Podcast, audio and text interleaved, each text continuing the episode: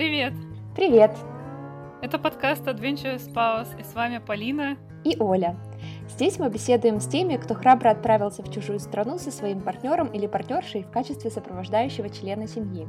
Мы хотим создать пространство для общения, обмена опытом и поддержкой для тех, кто оказался в такой непростой, но захватывающей жизненной ситуации. Поехали? Поехали!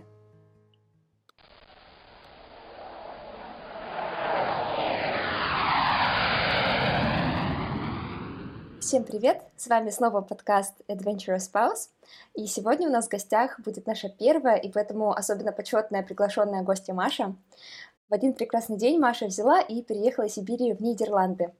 Маш, расскажи, э, где ты сейчас живешь в Нидерландах и как ты там оказалась? Привет, меня зовут Маша, я живу в Нидерландах с прошлого декабря, то есть, в общем-то, еще даже года не прошло с тех пор. Я живу в городе Энсхеде, это довольно небольшой город, хотя по нидерландским меркам он считается большим, но когда ты приехал из Сибири, из Новосибирска, то это, конечно, размером с наш академгородок. Я переехала сюда вместе с мужем, муж нашел работу здесь, в Э, в науке, он занимался наукой и в Сибири, и здесь тоже. И, соответственно, я приехала с ним по семейной визе. А чем ты занималась до того, как приехала, и где ты конкретно жила? Жила в Новосибирске, правильно? А, вообще, я изначально я амичка, но я после школы уехала в Новосибирск. В Новосибирске, да, жила Э, получается, 10 лет я прожила в Новосибирске, я там училась, работала. Э, я закончила архитектурную академию и большую часть времени работала как архитектор-дизайнер, плюс мое большое хобби фотография, я в том числе коммерческими съемками занималась в Новосибирске. Вот, в общем, две мои такие профессии основные в Новосибирске были. А расскажи, как вы принимали решение приехать, когда это все решилось, как долго вы готовились, и тяжело ли было принять это решение? Мы с мужем довольно долго уже вместе были до того момента, как мы переехали. И в целом мы обсуждали этот вопрос э, ну, очень давно, еще когда не было никакой возможности ни у меня, ни у него, когда еще только там, думали о том, чтобы пожениться, обсуждали этот вопрос. Потом постепенно как-то было не до того, потому что муж, он э, защищал кандидатскую диссертацию в Новосибирске, и, соответственно, до тех пор, пока он не закончил аспирантуру, все эти мысли вообще были отодвинуты на дальний план, потому что это было первостепенно. И, соответственно, когда он уже аспирантуру закончил, когда защитился, мы начали опять об этом думать. У нас не было никакой привязки к конкретной стране. Наверное, был просто общий интерес к Европе, ну а дальше уже как получилось. То есть э, где, где сложилось, где нашлось интересное место, где получилось найти позицию, получить э, предложение, туда, в общем-то, мы и поехали. При этом я думаю, что с Нидерландами нам повезло, потому что есть у меня к этой стране какая-то особая любовь, и я думаю, что моего мужа тоже. Мы туда ездили туристами, нам очень понравилось, и поэтому мне кажется, что для нас очень хорошо совпало, что именно здесь нашлась работа. И даже если мы отсюда уедем, очень классно, что мы, у нас получилось приехать именно сюда. Да, правда, очень здорово. Получается, что выбор страны вы осуществляли вместе. Ну, и потом вам повезло, что это была страна, в которой вам обоим хотелось. Я бы не сказала, что мы вообще как-то осуществляли выбор страны. А, просто Рома искал работу в некоторых странах, которые ему были интересны. В принципе, так совпало, что эти страны были интересны мне. Роме было очень важно найти именно какую-то классную работу, ему не хотелось переезжать ради переезда, и я, в общем-то, в этом его прекрасно понимаю, поэтому мы отталкивались, и Рома отталкивался в том, что он искал какую-то классную лабораторию, классный университет, где было бы именно интересно работать. И был какой-то круг стран очерчен, куда мы смотрели, куда Рома отправлял резюме, и так совпало, что да, мне они тоже были интересны. Наверное, если бы если бы не совпадало, то, наверное, мы бы это обсуждали. Но в целом, да, я думаю, что в нашей ситуации мы переехали именно потому, что нам обоим было классно попробовать пожить в этой стране. Понятно. А когда ты переехала, насколько совпали твои ожидания и реальность от страны, и насколько это было по-другому в сравнении с туристическим визитом в Нидерланды? Вообще, я все жду, когда я разочаруюсь, или когда я пойму, как здесь на самом деле плохо, или когда вот начнется это несоответствие ожиданий и реальности. Я понимаю, что это будет, без этого невозможно, но пока, честно говоря, еще нет. Пока мои ожидания в целом довольно сильно соответствуют тому, как я думала, как я представляла себе страну, какой опыт мы получили здесь туристами. И в целом мне все нравится, и вообще мне довольно хорошо. И я знаю, что у меня много друзей, которые тоже уехали так вот, или любым другим образом, и они все говорят, что начинаются сложные моменты, начинается адаптация, неприятие новой культуры. Вот у меня пока не началось. Я, получается, 10 месяцев здесь, и вот пока мне все нравится, и я вот так аккуратненько, аккуратненько, скажем так, мониторю свои ощущения и жду, когда вот начнется уже, не знаю, когда я начну жаловаться на погоду, на нидерландцев, на местную медицину или на что-нибудь еще. Но пока не началось. Mm. А что тебе нравится там больше всего? Есть такое, что прям бросается в глаза? А, честно говоря, да. Я знаю, что кому-то может показаться это очень странным, а, но я большой фанат велосипедов. Я была большим фанатом велосипеда и в Сибири, и мне это очень нравится и с точки зрения путешествия, и с точки зрения экологии, и с точки зрения городской среды, и с точки зрения там собственного здоровья. А Нидерланды — это страна, где велосипедист, он, в общем-то, главнее, чем э, автомобилист или пешеход. Здесь есть очень классная велоинфраструктура, и она подходит и для путешествий, и для просто жизни. И вот это мне ужасно нравится. Мне нравится жить в такой стране сейчас, в таком месте, где все доступно на велосипеде. Э, я, например, за все время на автобусе, по-моему, ездила один раз за 10 вот этих вот месяцев.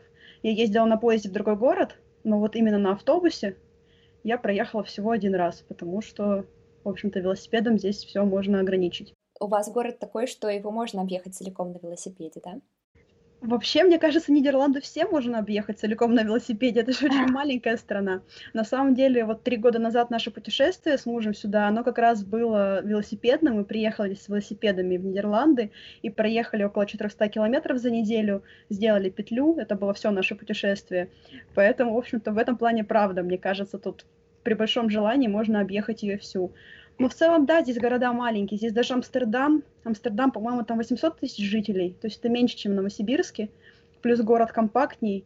Поэтому даже в Амстердаме, в принципе, большая часть э, мест доступна на велосипеде. Я предпочту поехать на велосипеде просто, наверное, в 99% случаев.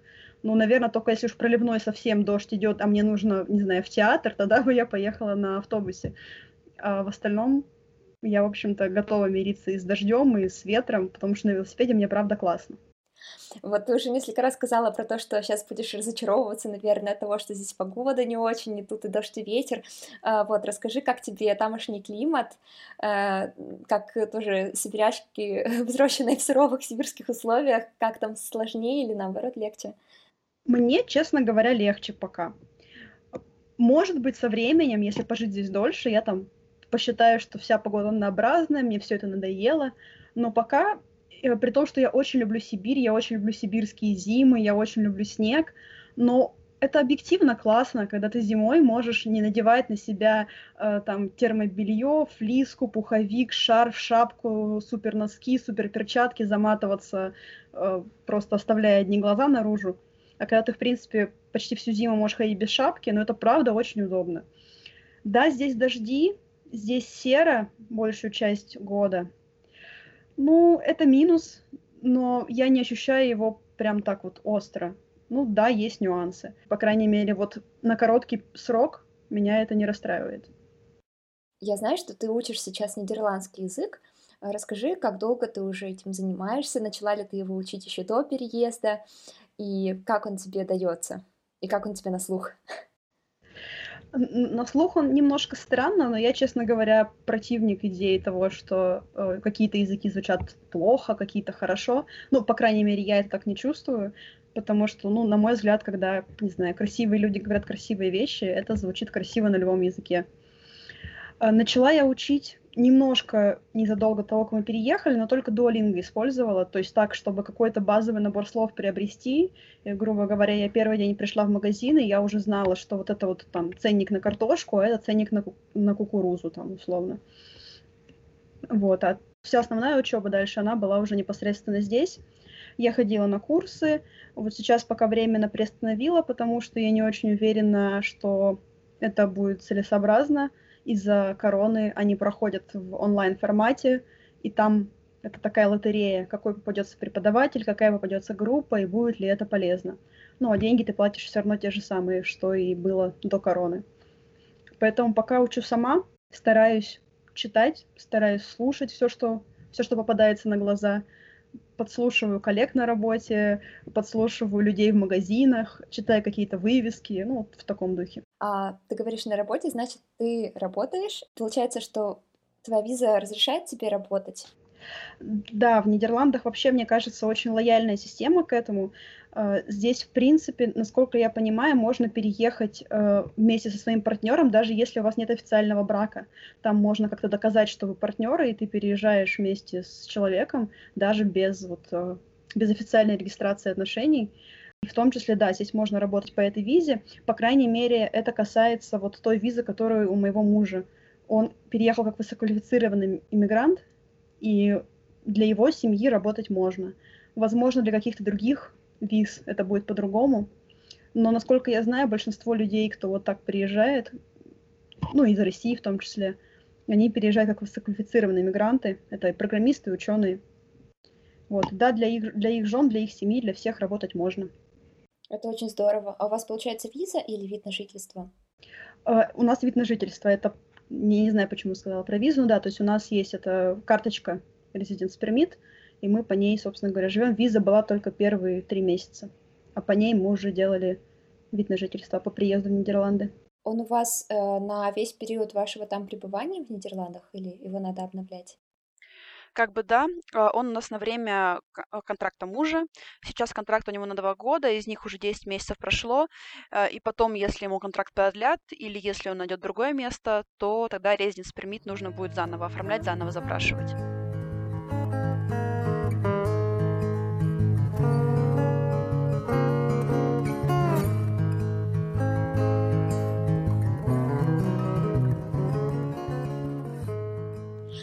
Давай переместимся немножко снова в момент переезда, и, может быть, ты постараешься вспомнить, а, как вы переезжали, как э, ты проводила первые свои дни, недели в Нидерландах, а, как ты пускала там корни, что ли, или привыкала, вот чем ты занималась первое время?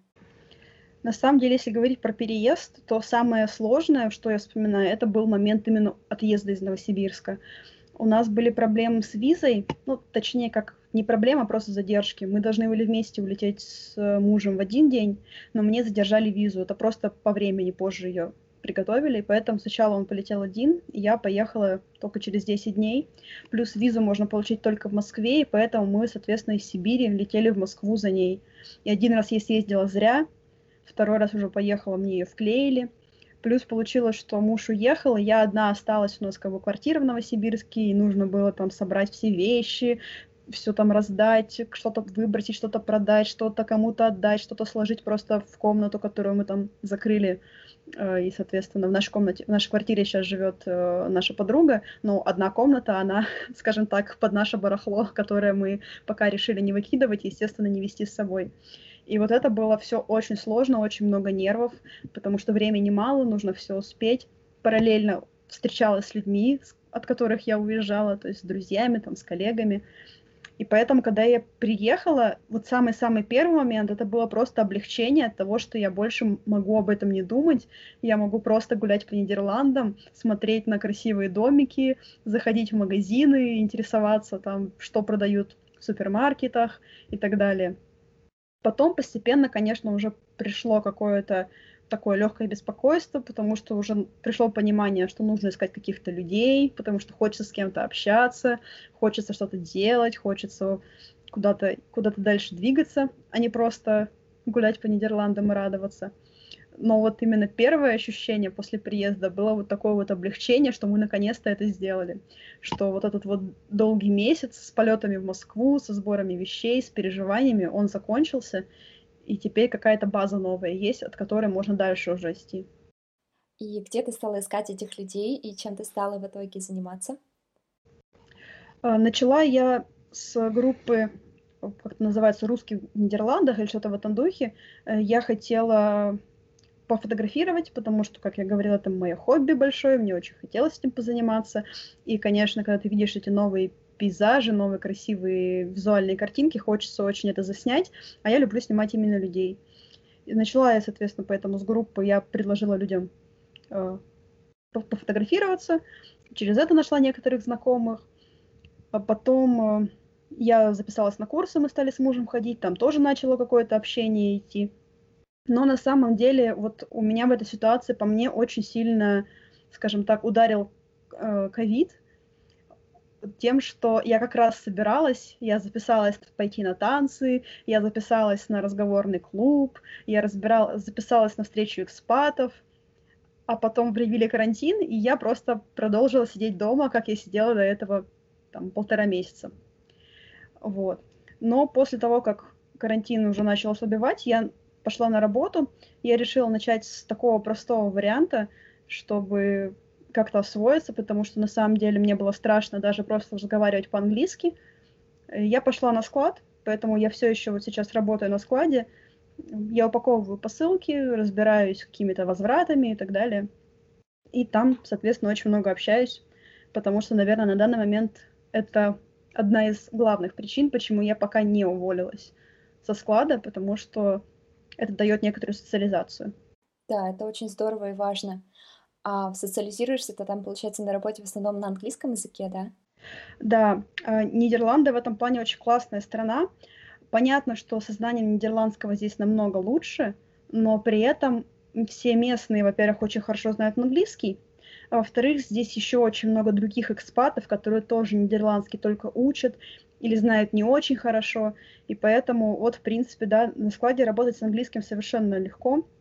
Я далеко не единственная, кто не знает нидерландского там. У нас очень много ребят с разных стран, местных тоже много. И, ну да, на английском, в основном все говорят на английском. А это работа на полный рабочий день или у тебя есть еще много свободного времени? Ну вот я буквально одну неделю сделала так, чтобы у меня было свободное время. До этого три месяца я работала полный, четыре месяца я работала полный рабочий день. Но сейчас мне я поняла, что все-таки слишком много сил это занимает, и нужно как-то двигаться дальше. И вот я начала с того, что я перешла на part-time, но я думаю, что я поработаю месяцок и все-таки уже все-таки уже уволюсь, потому что какие-то социальные связи я маленько образовала, а дальше уже надо расти, а не работать на складе. Вот ты сказала, что по тебе сильно больно ударила пандемия. Я тебя здесь очень понимаю. Расскажи, как ты выбиралась из этого положения? Может быть, у тебя появились какие-то э, новые занятия, влечения в это время? Или ты там прочитала книжки? Хотя, на самом деле, многие говорят, да, что все это достигали во время ковида, там, пятилетку за три года — это очень утопические идеи, потому что многих людей просто не хватает на это моральных сил. Вот как, как это было у тебя? Ну, у меня на самом деле, как я сказала, получилось так, что не то чтобы ковид изменил мою жизнь, он скорее не дал мне изменить свою жизнь, и я продолжила сидеть дома. Но если говорить про то, чем я занималась, мне очень понравилось не знаю, это не очень, может быть, хорошо говорить в данном контексте, но если уже искать какие-то плюсы в карантине и в ковиде, то благодаря тому, что весь мир сидел на карантине, я очень много общалась со своими друзьями, которые живут в других часовых поясах. Это и в Сибири, и в Москве, э, и вот со мной в одном часовом поясе, потому что получается, что все перешли на удаленку, у всех появилось свободное время, э, все равно его стало больше так или иначе. И оно стало более гибким, там никто не ходит на, не знаю, на йогу, на концерты, его больше, и поэтому мы вместе и созванивались с друзьями по скайпу, играли в игры э, какие-то удаленно вместе, общались э, там, самыми разными образами, разными составами. И это было на самом деле довольно любопытно, потому что получается, что из-за того, что я тоже была на карантине, Москва была на карантине, Омск был на карантине, Новосибирск на карантине, мы как будто бы не были в разных городах, как будто бы мы все были в одной ситуации, хотя нас на самом деле тысячи километров разделяют. Да, я очень тебя понимаю. Все стали внезапно скайпиться, потому что даже люди, живущие в одном городе, тоже э, должны были скайпиться друг с другом. Расскажи, может быть, немножко про то, как ты э, организовывала или, может быть, до сих пор организуешь свой день, может быть, какие-то приемы из тайм-менеджмента, если, если у тебя они есть, потому что я знаю, что когда ты переезжаешь в страну, где у тебя нет такой четко заданной работы структуры дня, это бывает довольно сложно самоорганизоваться. Вообще у меня есть бумажный ежедневник, где у меня есть довольно старая привычка, я просто выписываю туда все дела, которые нужно сделать, чтобы не держать их в голове, чтобы они вот не давили на меня постоянно, и чтобы я не, ну, скажем так, могла про них вспомнить в любой момент, чтобы не беспокоиться о том, забыла я что-то или нет. Но последнее время, вот пока я работала на складе активно, честно говоря, все это у меня немножко пошло, э, скажем так, в кри... очень в криво, потому что сил это занимает очень много, и почти ни на что не оставалось времени, потому что работаешь 8 э, часов или даже 10 часов один раз в неделю, плюс это физически ну, не то чтобы прям очень тяжело, но тем не менее, это не сидеть за компьютером, это ходить постоянно весь день на ногах, вот, поэтому сейчас я, честно говоря, все пытаюсь обратно это все вернуть в свою жизнь. Сейчас как раз у тебя будет такой период, когда ты... Эм, Заново буду мог... это все делать. Да-да-да, именно. А как совпадают ваши с мужем расписания? Насколько вам удается проводить время вместе? И эм, есть ли такое, что чему-то рабочему времени или, наоборот, выходному эм, выделяется приоритет? Вообще небольшая предыстория про мои последние два года в России. Я работала на основной работе, плюс я брала подработки, плюс я занималась фотографией, в том числе снимала там свадьбы и другие крупные съемки. И таким образом долгий период у меня вообще не было никаких выходных, и было сложно находить время на, на общение с мужем, и с друзьями, и на какой-то другой отдых. И поэтому, когда я переезжала, я ставила себе такую установку в голову, что я так больше не хочу, что да, мне сейчас придется из-за того, что я переехала, много работать, но я хочу оставлять время для того, чтобы жить, скажем так, для того, чтобы отдыхать, получать впечатления, и в том числе общаться с мужем. И поэтому вот сейчас, да, когда выходные, например, вот сегодня мы полдня провели с мужем, мы ездили в другой город, хотя формально мне бы, может быть, и стоило бы поучиться, мне это нужно, но я, в общем, приоритет решила расставить так, что всегда должно быть на это время, поэтому всегда на это выделяю. А, ну и в этом плане у мужа просто все более четко, у него он работает пять дней, Иногда он тоже на выходных немного работает, но в целом на выходных всегда стараемся как-то вместе время провести, потому что такая возможность есть, не хочется ее упускать. Это здорово. Мне кажется, что это очень правильная установка, тем более, когда как бы сам этот культурный опыт в другой стране, возможно, по прошествии лет будет вспоминаться ярче всего. Да, вот я на самом деле об этом думала, что я проработала все лето на складе, и из-за этого я, конечно, очень много приобрела, правда, там за счет общения с коллегами, за счет просто самой работы на складе, потому что в России вряд ли бы я таким занималась, мне кажется, уже как бы там у меня образование э, нормальное работает и все такое. Но я при этом понимаю, что я много классных вещей, которые можно было позаниматься в Нидерландах, я их упустила. И получается, что такое вот работа, конечно, хорошо, но хочется вот этот опыт тоже получить, особенно учитывая, что все-таки мы не можем быть уверенными, что он не временный.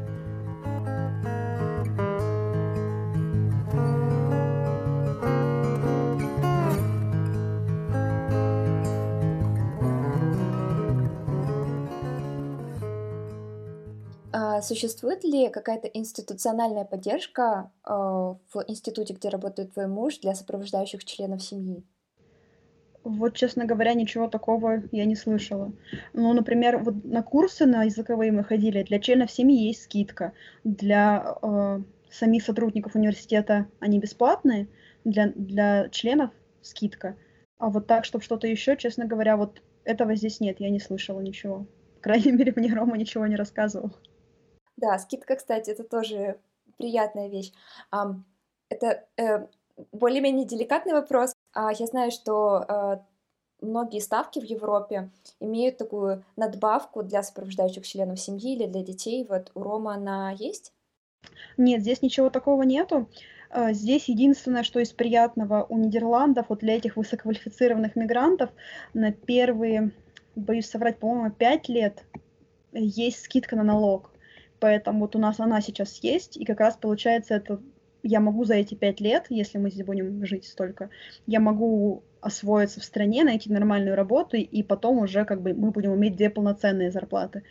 Вот такая штука есть. Но это никак не связано с семьей, это просто скидка, просто такой привлекательный момент для высококвалифицированных специалистов, которые приехали из-за границы, чтобы сделать для них э, пребывание в стране более классным, более комфортным. Как-то здорово. Очень, правда, привлекательно. Может быть, тогда мы с тобой перескочим к вопросу о финансах, потом вернемся к остальным. Как у вас в семье происходит управление финансами? Может быть, у вас есть там финансовый директор или это как-то равно распределено между вами? А, честно говоря, если это описывать словами, мне кажется, это каким-то бардаком выглядит. Но у нас как-то это в некоторой степени интуитивно. А, у нас в большей степени всегда был общий бюджет, но мы не сливали все деньги на один счет и там как-то не выкраивали оттуда на разные статьи расходов. Понятно, что после переезда немножко пришлось выстроить новую систему, потому что особенно пока я не работала, все деньги зарабатывал муж, Э, для нас это непривычно, потому что в России мы оба работали, и у нас были зарплаты либо соизмеримые, либо даже моя чуть-чуть больше. И это было сложно немножко. У меня тут нет никаких, естественно, там вопросов, претензий к мужу, просто новая ситуация, и поэтому пришлось немножко как-то выстроить эту новую систему. Вот.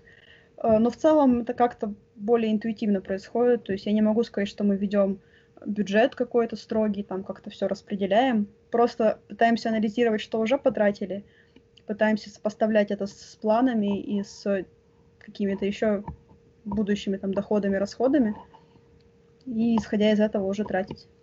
А, говоря о разделении обязанностей, как это происходит у вас в быту? Кто у вас за него отвечает? когда мы только переехали сюда, вот я первое время очень старалась э, весь быт взять на себя, потому что я понимала, что в этой ситуации мужу сложнее, э, потому что он приехал в новую страну, ему нужно работать, ему нужно входить в новый режим жизни, в, в, как бы начинать разбираться в каких-то новых сложных вещах, вливаться в коллектив. И поэтому в основном первые месяцы я старалась этим заниматься, готовкой и бытом. Но в целом мы стараемся все пополам делить, и поэтому с тех пор, как э, вот я на склад вышла, то, конечно, мы обратно все это поделили, потому что хоть моя зарплата и была меньше, но она же все равно занимала время на то, чтобы ее получить. Поэтому как-то делим пополам. Да, конечно, разумно делить именно по причине времени, которого у вас свободного примерно поровну. А, вот насчет готовки. Вы часто готовите дома и как это дорого есть э, в ресторанах, например, или в кафе? Ну, здесь рестораны и кафе, конечно, особенно когда только приезжаешь из э, России и особенно там из Сибири, не из Москвы, рестораны немножко пугают своими ценами, потому что в Нидерландах выше уровень, э, скажем так, и зарплат, и цен. Э, но когда ты начинаешь уже постепенно привыкать к местным зарплатам, и в том числе даже вот моя зарплата на складе, она довольно ощутима, она больше, чем была у меня в России как у архитектора, э, и даже не в два раза. И тогда ты начинаешь mm-hmm. понимать, что в принципе это доступно. Можно ходить в рестораны, и это, ну, это дорого, но это, это не, не чересчур дорого. Это как, в общем-то, ну да, некоторое развлечение, которое ты можешь себе позволить, как минимум иногда. Э, я люблю, стараюсь готовить дома, из-за того, что это интересно, из-за того, что тогда я могу там лучше контролировать, что я ем, э, но тоже это вот периодами. Как пока я на склад не вышла, я прям много готовила, и это же еще интересно, но новые продукты какие-то здесь появляются, что там с ними можно сделать, более доступная рыба, какие-то другие овощи немножко тут есть. Вот. Ну вот сейчас постепенно тоже хочу к этому вернуться. В общем, из того, что я рассказывала, мне складывается ощущение, что просто главная проблема моей жизни — это работа на складе. Ой, слушай, мне так не звучит. Наоборот, мне кажется, что она вас очень даже уравняла, и с моей позиции безработной жены, мне кажется, что такая позиция довольно выигрышная. Нет, я согласна, да, я очень рада, что это все равно помогает себя правильнее чувствовать в обществе, когда у тебя есть хотя бы какая-то работа, когда я, допустим, один раз встречалась с людьми, это тоже была некоторая встреча экспатов, и меня спрашивают, а, ну, ты чем занимаешься? А я такая, эм, ну, я вот приехала с мужем. И мне, конечно, было неловко, потому что все остальные работали хотя бы где-то, а сейчас, пусть я работаю на складе, и пусть она там занимает много времени и сил, но это какая-то работа, которая делает меня частью общества. Я понимаю, что я какой-то вклад в это вношу, и это, конечно, очень приятно и очень здорово. Да, это классно. Я согласна, что особенно когда заводишь новые знакомства, а при переезде это неизбежно, и очень часто приходится делать, как ты себя нужно обозначить. Ты вообще кто, чем ты занимаешься, и когда ты, ты тут жена мужа, это всегда как-то немножко даже унизительно говорить и объяснять достаточно долго. Здорово. А вот у тебя со складом много появилось э, друзей и знакомых? Ну, тут очень сложно понять, кого называть друзьями и знакомыми. У знакомых, конечно, очень много, потому что я считаю, мне ужасно повезло со складом именно на этом складе, на котором я работаю, много классных людей. Вот правда, именно классных, очень поддерживающих, очень доброжелательных. Э, столько классных разговоров интересных было проведено. Мне кажется, мои лучшие уроки географии, они вот прошли на этом складе, потому что как бы что-то там в школе там что-то объясняли, а тут общаешься с людьми, они рассказывают про свою страну что-то, и это просто расширяет какую-то картину мира. Вот. Но я не думаю, что мы прям серьезно с кем-то подружились, чтобы вынести это общение за пределы склада, ну, добавили друг друга на Фейсбуке, мало ли как получится потом. Да, это серьезный первый шаг. Да. Ну, и на самом деле отдельно, конечно, это мелочь, но приятно просто иногда идти по улице и встретить кого-то знакомого, сказать ему привет и пойти дальше. Потому что когда ты только приезжаешь в город, у тебя нет никаких знакомых, у тебя нет никакого шанса увидеть знакомое лицо. А тут, даже если ты близко с человеком не общаешься, но ты просто вот э, во, втор, э, во вторник или в субботу на рынке человека видишь и говоришь ему привет, и он тебе улыбается в ответ, и ты знаешь, что это вот не просто какой-то абстрактный человек, это вот моя знакомая. Это приятно, это добавляет какого-то ощущения, что ты живешь в, этой, в этом городе, в этой стране. Да, абсолютно. Это такие прелести, наверное, жизни в маленьком городе, где действительно такие встречи случайные возможны. Мне кажется, они везде возможны в каком-то смысле. Просто, в, допустим, в том же самом Новосибирске этих знакомых настолько много, потому что в Новосибирске я и училась, и работала на одной работе, на другой работе, там на танцах какие-то знакомые, еще откуда-то. И получается их много, и шанс их встретить все равно большой. А вот в этом маленьком городе, да, даже один человек уже что-то. Да, я просто немножко применяю тоже это к Пекину, где 22 миллиона человек живет, и здесь реально очень сложно кого-то встретить случайно, если только это вот не соседи, с которыми ты как бы ходишь одними и теми же путями. Но это тоже неплохо, кстати. Ну да, 22 миллиона — это, конечно, уже другой уровень. Да, это точно. Вот, а, кстати говоря, о соседских связях у вас э, там, где вы живете, появились тоже какие-то знакомства? Прям знакомств не появилось. Мы живем в таком доме, мне кажется, он в целом э, такой весь для приезжих, для временного какого-то жилья. Я не уверена, что здесь кто-то живет прям по-настоящему долго. Э, мы квартиру снимаем в доме, в котором все квартиры идут под сдачу. Мы снимаем не у какого-то частного лица, мы у агентства арендуем наше жилье. Оно находится около вокзала, и у меня в целом есть ощущение, что оно такое не для людей, кто постоянно хочет здесь жить, а вот для каких-то более временных людей, э, которые приехали сюда поучиться, поработать. И поэтому какая-то вот нет этой типичной атмосферы, когда там все со всеми знакомы дружат, как мне кажется, во многих европейских э, городках и райончиках бывает. Но, тем не менее, конечно, мы все равно здороваемся, многих в лицо знаем. Ну, не многих, но как бы какое-то количество людей знаем в лицо. И да, здесь вот по сравнению с Россией интересно, что, конечно, принято здороваться, принято улыбаться вообще всем, даже если ты человека видишь первый раз. И просто если он в твоем доме находится, значит, он надо с ним поздороваться, значит, он как бы свой. А ты в себе уже чувствуешь какие-то культурные изменения? Вроде, например, э, улыбок э, незнакомым людям или чего-то подобного? Мне кажется, сложно пока оценить, потому что, с одной стороны, я, конечно, себя чувствую все еще, э, я тут шучу, называю, мне однажды коллега сказала, почему ты вся такая угрюмая, и я как бы теперь шучу, что ну я как бы стереотипная угрюмая русская, все в порядке, как бы как, как какой стереотип существует, вот я его поддерживаю. Я, конечно, да, себя продолжаю иногда чувствовать угрюмой русской, потому что все равно я вот иногда бывает со мной здороваются первыми, а не я с кем-то здороваюсь первыми. А, но мне все это очень нравится, поэтому я думаю, что постепенно, конечно, это будет, но это будет лучше заметно, если вот именно подольше походить по России после этого.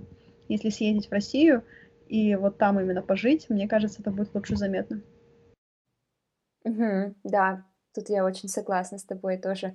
При переезде сначала чувствуешь себя каким-то обостренно русским, чувствуешь эти культурные разницы, а потом приезжаешь назад домой и понимаешь, что ты уже тоже другой человек.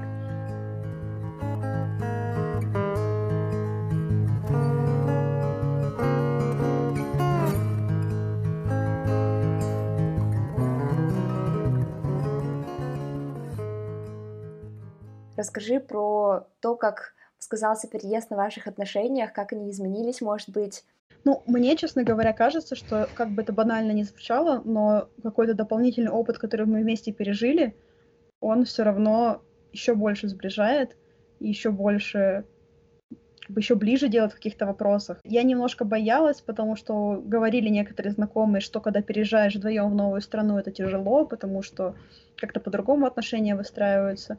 Но вот у нас, ну, понятно, что всегда есть какие-то мелкие проблемы, иногда не очень мелкие, но, в общем-то, они были в России, мы их решали, они есть здесь, мы их решаем. И я думаю, что, по крайней мере, плохо точно не повлияло. Но я думаю, да, повлияло хорошо, потому что еще больше вещей, которые мы вместе пережили. Да, очень понимаю. А на работе у твоего мужа есть коллеги, с которыми вы оба сейчас общаетесь? Да, у моего мужа есть коллеги, с которыми мы в том числе, общ... с которыми я тоже общалась, но это я с ними общалась на каких-то общих тусовках э, в основном. Так получилось, что у моего мужа очень много русских коллег. Э, как бы, насколько я знаю, их там даже русских больше, чем именно нидерландцев. Там есть другие приезжие из Турции, из Индии, из Германии, э, но вот именно нидерландцев меньше, чем русских. Поэтому, в общем-то, еще и какая-то культурная граница отсутствовала, и на каких-то несколько раз, в общем, я общалась, бывала на общих посиделках, там, на озеро ездили, там, в ресторан ходили какие-то до, до короны. Ничего себе, то есть у вас у обоих такие интернациональные работы, получается, да? Да, получается. Но мне кажется, что в Нидерландах это вообще не очень удивительно. Я, конечно, не беру судить за все компании, но здесь довольно много приезжих, поэтому это нормально. Но это, конечно, еще все-таки связано, что муж у меня работает в науке, а наука это, в принципе, такая интернациональная сфера. Э, Причем, я, насколько понимаю, у нидерландцев даже не принято продолжать, например, делать PhD в той же лаборатории, в которой ты делал мастер. Обязательно нужно куда-то поехать, поездить, можно быть даже в другую страну. И, соответственно, это симметрично работает. В принципе, сюда какие-то люди тоже приезжают. В науке, как я понимаю, в европейской всегда есть некоторая интернациональность. А я работаю на складе, на котором много людей, как я, которые приехали, кто-то совсем недавно, кто-то более давно. Но в целом это вот как раз те, кто, может быть, еще не знает нидерландского языка, э, кто не имеет какого-то местного образования и кто немножко работает здесь просто, чтобы как-то социализироваться, получить какой-то доход, новые знакомства и так далее. Здорово, что такая дружелюбная среда для иностранцев. А если подытожить, то какие жизненные уроки тебе дал этот опыт? Мне кажется, что переезд как-то расширяет внутренние границы.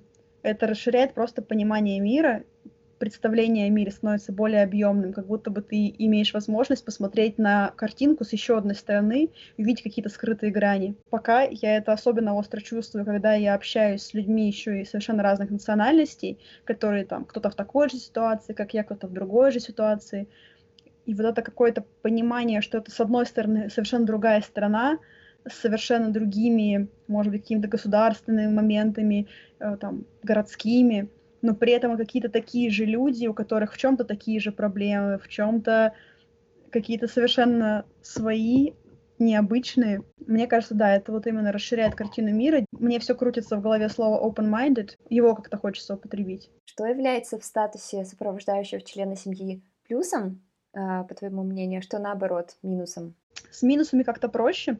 И вот минус как раз, э, который ты как-то вскользь упомянула, когда я в России встречала новых людей, я всегда знала, как им представиться.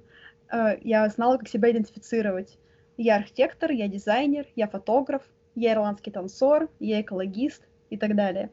А здесь как бы я жена моего мужа. Это заставляет как-то по-новому попытаться себя создать, по-новому себя увидеть, и это тяжело, это минус, потому что, допустим, мой муж, он переехал как высококвалифицированный специалист. Это как бы почетно, классно и здорово, это даже звучит вот. Ты встречаешь нового человека и говоришь ему, я ученый, а я встречаю нового человека, и пока что вот могу сказать, что я работник склада, это, конечно, звучит не так вдохновляюще.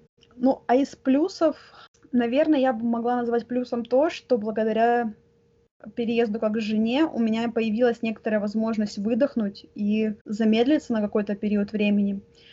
Мне ведь дали визу, потому что мой, э, зарплата моего мужа позволяет содержать и меня, и его, то есть двух человек. И поэтому хотя бы на какой-то период времени у меня появилась возможность скажем так, не очень сильно стремиться работать, остановиться, подумать, чего я хочу, куда я хочу двигаться, выдохнуть и уже теперь с новыми силами пытаться к этому прийти. Угу. По крайней мере, в моей ситуации вот получилось так. Такое время на переосмысление, да? Немножко на выдохнуть. Да, потому что в России его, скажем так, до, до переезда его не было э, в той мере, в которой он есть сейчас, потому что там нам обоим нужно было работать постоянно. И, а здесь я, конечно, я, я не хочу. Я очень хочу работать, я очень хочу зарабатывать. Это совершенно, скажем так, не в моей не в моей системе ценностей просто сидеть дома и не работать, не хочется обеспечивать себя самой.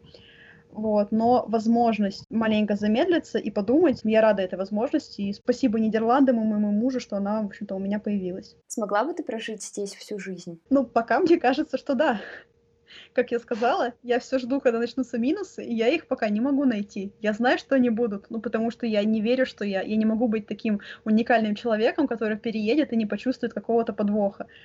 Вот, но пока их нету, и пока, конечно, кажется, что здесь очень много плюсов, и хотелось бы здесь прожить.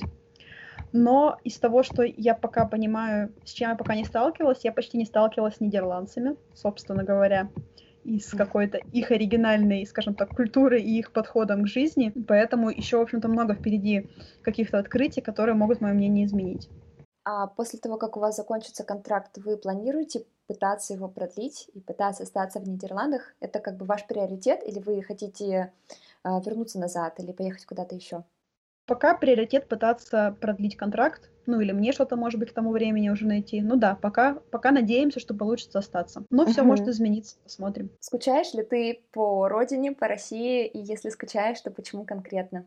Я скучаю по людям. Почему-то конкретному, честно говоря, я пока не могу придумать, опять же, почему. Э, из вещей, в смысле, вот из какого-то материального. Но, конечно, очень не хватает э, друзей, очень не хватает э, семьи.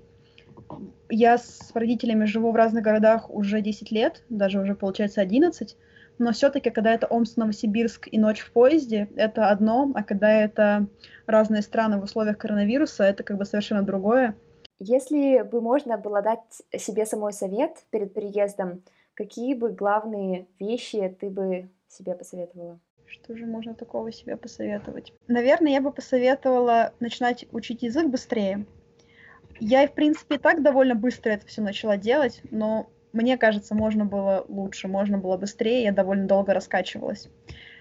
И, наверное, уже сейчас я бы дала бы себе совет, что в середине марта все схлопнется. И, пожалуйста, постарайся сходить на все возможные встречи экспатов, э, разные клубы по интересам, до середины марта, потому что в середине марта начнется карантин, потому что вот это тоже мне сильно в свое время расстроило. Да, я прям посоветовала, что прям с начала января каждый день куда-то ходить.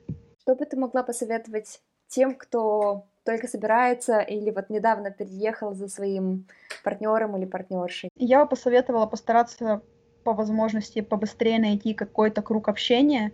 Э, особенно здорово, мне кажется, если он будет свой, то есть это не только какие-то друзья, которые там коллеги мужа или друзья мужа, но и какие-то свои.